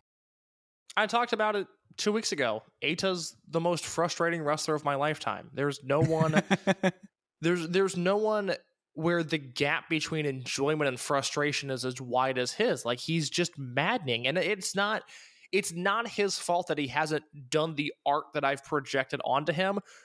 But you watch May, June, July of 2016 and it was just like why why hasn't this been his entire career you know yes he can do cool chair spots and he and he can be this like lazy dickbag heel but i don't i don't want that i just want him doing cool lucharesu stuff and it's such a bummer that that hasn't happened Yeah, yeah. It, it, it it's something that it's like I, I I'm happy he's getting to live his, his his truth and he's doing what he wants to do. But boy, if the right person was in the ear say, actually, trust me, being the baby face is more fulfilling. That to me, I'm more intrigued by that personally. But uh, we we have arbitrated Ada a lot. Uh, my July match is from this year. It is easily available on Gaora's YouTube channel. It is from uh, Ultimo 35 from Kobe World Weekend, July 30th, 2022. Shun Skywalker and Diamante versus Jackie Funky Kamei and Jason Lee. It's the best match ever in that building. So, yeah. It's the best match ever in that building. Now I know we did For a Dragon Kobe- Gate. Okay. Well, uh, well, yeah. I don't. I don't. uh, I don't know of a New Japan match. Like I know they've had great matches there, but I can't think of like the New Japan and Kobe match. Yeah. Okay, that's something I that's something I'll be looking up after the show. That's a good thought exercise. The best. Okay, so we did a Kobe World Countdown the week before this show where we did our ten best Kobe World matches, and obviously we didn't know this was down the pipeline. And you would put this at number one if you had to redo that list. I mean, it's a five star match. I feel like I'd be dishonest if I didn't have it number one now. I've got I've got that at five stars. I've got Pac versus Dragon or Pac and Dragon Kid versus CIMA and Ricochet at five stars from 2011, and then my pick for July, which is CIMA, Don Fujii, and Naruki Doi versus uh oh, oh my goodness, I just forgot the uh the, Doof who's who's the Triangle Gate team in that match? I don't have it down. I just have World 2005? 2005. Yeah. It is. Hold on. It is July 3rd, 2005. It's only one of my favorite matches of all time. And of course, it is CIMA Don Fujii Naruki Doi versus Dragon Kid, Genki Horiguchi, and Ryo Saito, which is just. It's maybe not the best match in Dragon Gate history, but it is to me what Dragon Gate is. It, it is the best Triangle Gate match, I would say, in history. Yes, because yeah, because I don't have another another Triangle Gate match at five stars. I think Final Gate 2017 with Kzy, Hulk, and Yamato versus Yoshino, Doi, and Jason Lee is close, but I think the World 2005 match is better. Yeah, I'm with you on that. Uh, August, what do you have for August? Few different picks here uh, that I could have gone. Uh, August, obviously, the August 30th four way 12 man tag is iconic. The losing unit disbands match, the the two count finish for the Mad Blanky versus Akatsuki unit disbands match, that is iconic. Eita and Doi, I think, is a match that has aged really well in the sense that I like it a lot in my head. I haven't rewatched it since it happened, but that was on my list. But I am going to go with a match that we talked about when Masato Yoshino was approaching his retirement of Doi and Yoshino versus Shingo and Dragon Kid from the finals of the 2008 Summer Adventure Tag League. Going kind of dovetailing what we were talking about last week. Do I think the core component of Dragon Gate has changed that much? No. Do I think internally there's a different vision than there was in 2008? No. But to a lot of people, this match is Dragon Gate, and no matter how compelling SB Kento's character work is, or how intriguing we find Shun Skywalker to be, it's not Doi Yoshino, Shingo, and Dragon Kid, and so it's never going to be good enough. And this was the peak of those four guys doing their thing in the ring together. It's the stuff that Gabe saw and ran back in the United States. Yeah, that is that third that that's the third Dragon Gate USA show, and that match is so unbelievably good. One of the highlights of Dragon Gate USA for sure. Yeah. Uh, I did go for tradition here. I did go for the first ever four way six man tag Crazy Max versus Do Fixer versus M2K versus Italian Connection from August 30th, uh, 2003. And I didn't have a three or four way match on this. And I felt like I needed to have one of the hallmarks of it. So I went with that one. No argument from me. It is it, it is there there is no other match like it. It is a five star match and one of the best I've ever seen. So I, I've been trying to have us like do like snake wraparounds here. I think it's my turn then for September. Uh, you could probably guess this case. It is from September 8th, 2002, Absolutamente, Mascara Contra Mascara, two out of three falls, Dragon Kid versus Darkness Dragon. In my opinion, it is the greatest match ever happen in the Dragon system. It is the greatest Apuestas match ever happened in the Dragon system. It is some of the best storytelling to ever happen in a wrestling ring. And if you if you find the right version of it, you can listen to Bonnie Tyler singing "Holding Out for a Hero." you know what's crazy is that I, I didn't even think about this match or Crazy Max versus Italian Connection. My mind went straight to another 2005 match: CIMA Magnitude Kishiwada and Shingo Takagi versus Masaki Mochizuki, Susumu Yokosuka, and Taka Michinoku, which is a Shingo Takagi showcase a really good post Michinoku Pro Taka Michinoku match, which there aren't many of, and then you get CIMA, Magnitude, Moshi, and Susumu just doing their damn thing. This is this is another four and three quarters, almost a five star match, and I I feel like because Taka's involved. Let me uh, tell me if this makes sense.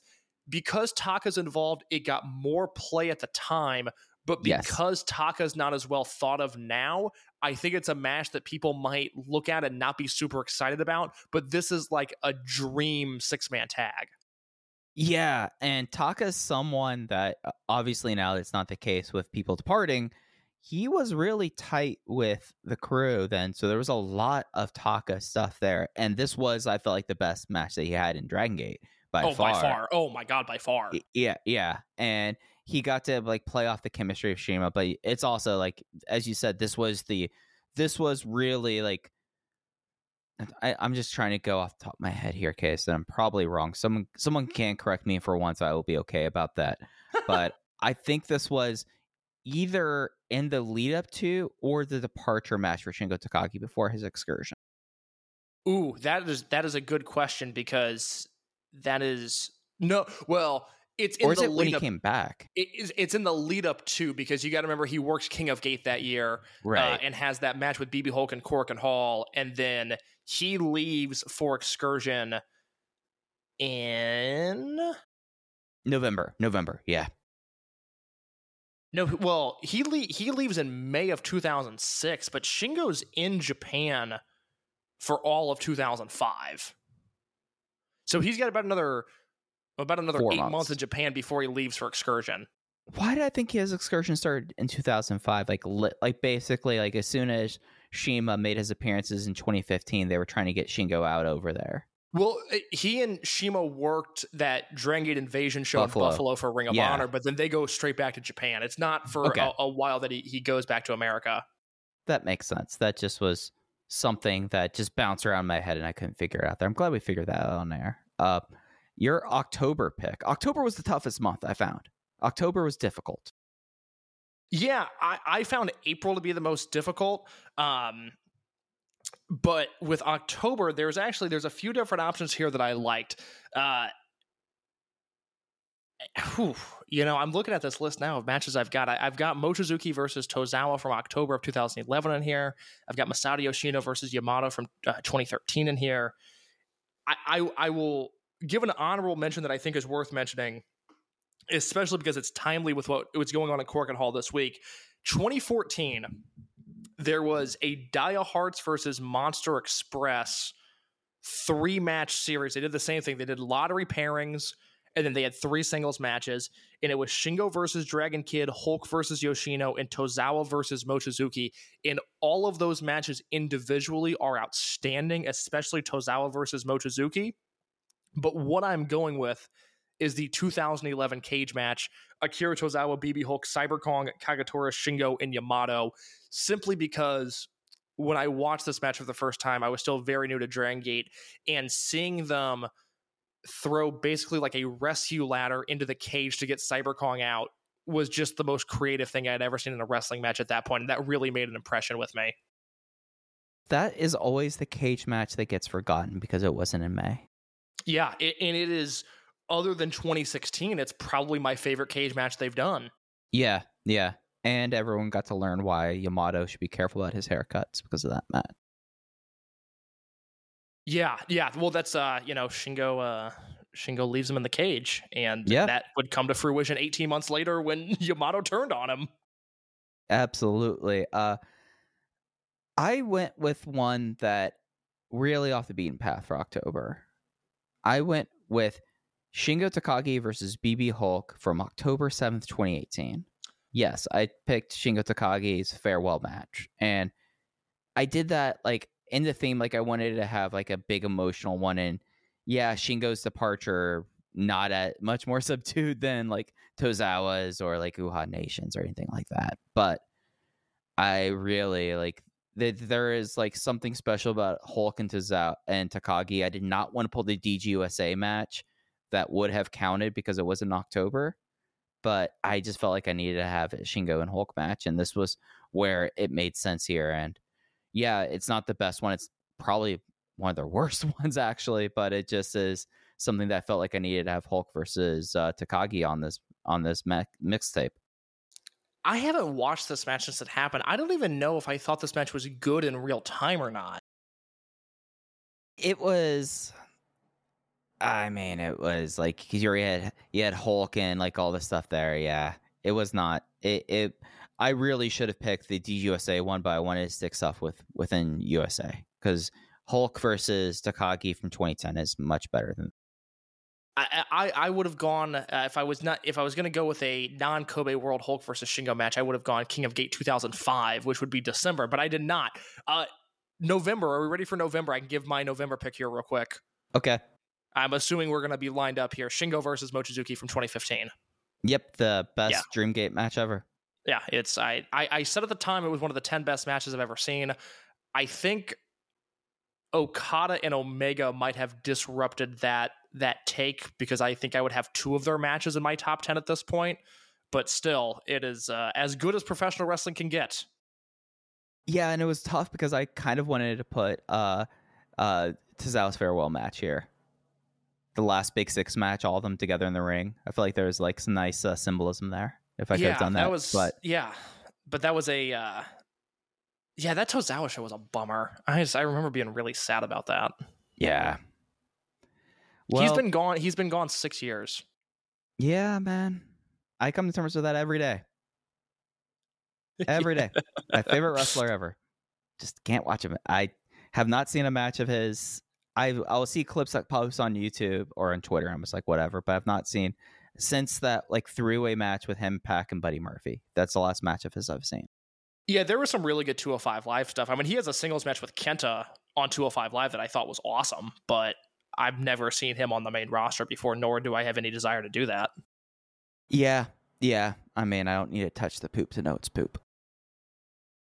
Yeah, amen. What about your December?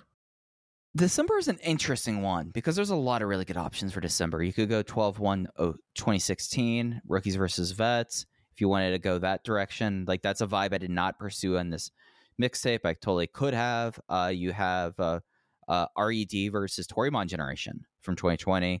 But I went with what I think is someone's best ever singles match from Christmas Day 2011, Final Gate, getting the uh, getting the Dream Gate for the last time and for the longest time single ring in history. Masaki Mochizuki versus CIMA. Really good pick. A match that I have come around on because there was a long time where I was just not into this match for whatever reason. The build was great. It was obviously Blood Warriors versus Junction 3, and then I watched this for the first time and went, huh. That was like three and a quarter. And then I rewatched it about a year and a half ago. I was like, no, that's like a four and a half star match. It's really, really good. Yeah, yeah, it's something that, uh, of course, the knock on CIMA does not have good singles matches, not have like exceptional singles matches, and some of that goes line g- goes part and parcel with the uh, stereotype of the Dreamgate match that he very much personified for a long time. But him and Mochizuki always had great singles matches. I know that there's the argument that they hair versus hair match was m- much better in 2000, but I just there's like this and like the whole thing of. Uh, Blood Warriors standing tall for one of the few times that a that that is a big heel celebration to end a year. It just it just rules. Uh, what was your match? I got to go unit disbands Toryumon Generation versus RED. It is the chalk pick here. I could have gone Hulk versus Shingo from King of Gate or Final Gate 2014. Uh, I could have gone with 12 116, the rookies versus legends match, but this unit disbands match is just, it's another five star match. It's a perfect display of pro wrestling. I, I can't believe in the absolute depths of COVID, in a bleak existence for humanity, they were able to pull off a match as good as this. It just was. It, it it's something that like now with almost two years of retrospect, they had SB Kento Kakuta pen the entire heel side. It's it, they're yes, they are operating on a different level than most wrestling companies. They just are. yeah like like like that's a thing about all the departures and everything that like i like take a step back and i'm going like wait th- they have been preparing for like this day pretty much since 2019 if not beforehand and, and that's exactly why they would have a match like this they, they knew what they had they knew what they had and they knew that they had to get the what they had to where that they could lead the company, and that's the world we're in now. The countdown is on to SB Kento becoming the youngest Grand Slam champion of all time. He's only missing the Dreamgate belt, and you know he comes back to Japan in 2023. And I think once he comes back to Japan, it could happen at any moment. I mean, comes back early 2023. We're we're talking about Royal Road there. He's gonna get every decoration you can get in this company. Uh, amen, brother. I, I, I am delighted for him. I thought he looked great in the Deadlock Pro Show. I uh, look forward to him working Mexico and the U.S. Indies for the next few months, and then he's going to come back to Japan, and he is just going to absolutely crush it. Yeah, he's going to be a world eater. I think that's all we have for this week. We, uh, this uh, case, you were a little trepidatious about this. I really enjoy kind of putting this together. This it it, it, ha- it made me think differently about matches than you usually do. Yeah, obviously, I I do this because I want people to send us their list. So please, if you if you've made it this far in the podcast, sit down, send us your January through December because I I thought it was a very fun exercise because again, I, it made me think about like, oh, that October 2014 Korakuen show with Dia Hearts versus Monster Express, that was really fun. That's a match, you know, eight years later that I still remember thoroughly devouring when it came out, and there's just a lot of stuff like that. And there's you know we didn't really touch like 2009 through 2012 for the most part.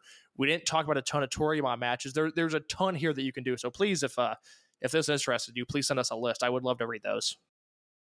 Absolutely, and you can do that at Open Voice Gate on Twitter or hit us up in the Voices of Wrestling Discord, either in the uh, voice Open the Voice Gate channel or in the Dragon Gate channel, and we can I I'll be interested to see what uh, other thoughts people have. Like because as you said, like there is like a vibrant thing that like neither of us picked a match from the 1990s, which is yeah, a wild or, thing to think uh, about. Uh, you know, or 2010. There's just there's a, there's a lot of uh the the good years are heavily weighted, and I think it's skewed. You know, obviously very very recent and very 2010s heavy. But there's a there's a, especially from your longtime Dragon Gate fans, I would love to know what they think of this. So yeah, thank you for indulging me this week. Absolutely. And that's going to do it for us this week. We're going to have a big show next week. There's Korakuen, there's the uh, Kyoto show, and there's all the uh, excursion stuff happening in case we might need to like figure out how we're going to tackle this off air. But it'll be a big episode next week. And the best way you can support us again is if you go to our Red Circle landing page, click the red box, says sponsor this podcast. And also, if you're thinking about it and you don't don't want to throw money that way, that's fine. Just go to wherever you find your podcasts Apple Podcasts, Google Podcasts, Spotify, what have you. Give us a five star rating review. It helps us helps more people find the show, and we greatly appreciate it. But you can follow us on Twitter at Open Voice Gate. I'm at Fujihaya. Cases at underscore in your case. Thanks for listening to Open the Voice Gate. We'll be back next week talking about the world of the Dragon System. Take care. When you need mealtime inspiration, it's worth shopping Kroger, where you'll find over 30,000 mouthwatering choices that excite your inner foodie. And no matter what tasty choice you make, you'll enjoy our everyday low prices, plus extra ways to save, like digital coupons worth over $600 each week. You can also save up to $1 off per gallon at the pump with fuel points. More savings and more inspiring flavors make shopping Kroger worth it every time. Kroger, fresh for everyone. Fuel restrictions apply.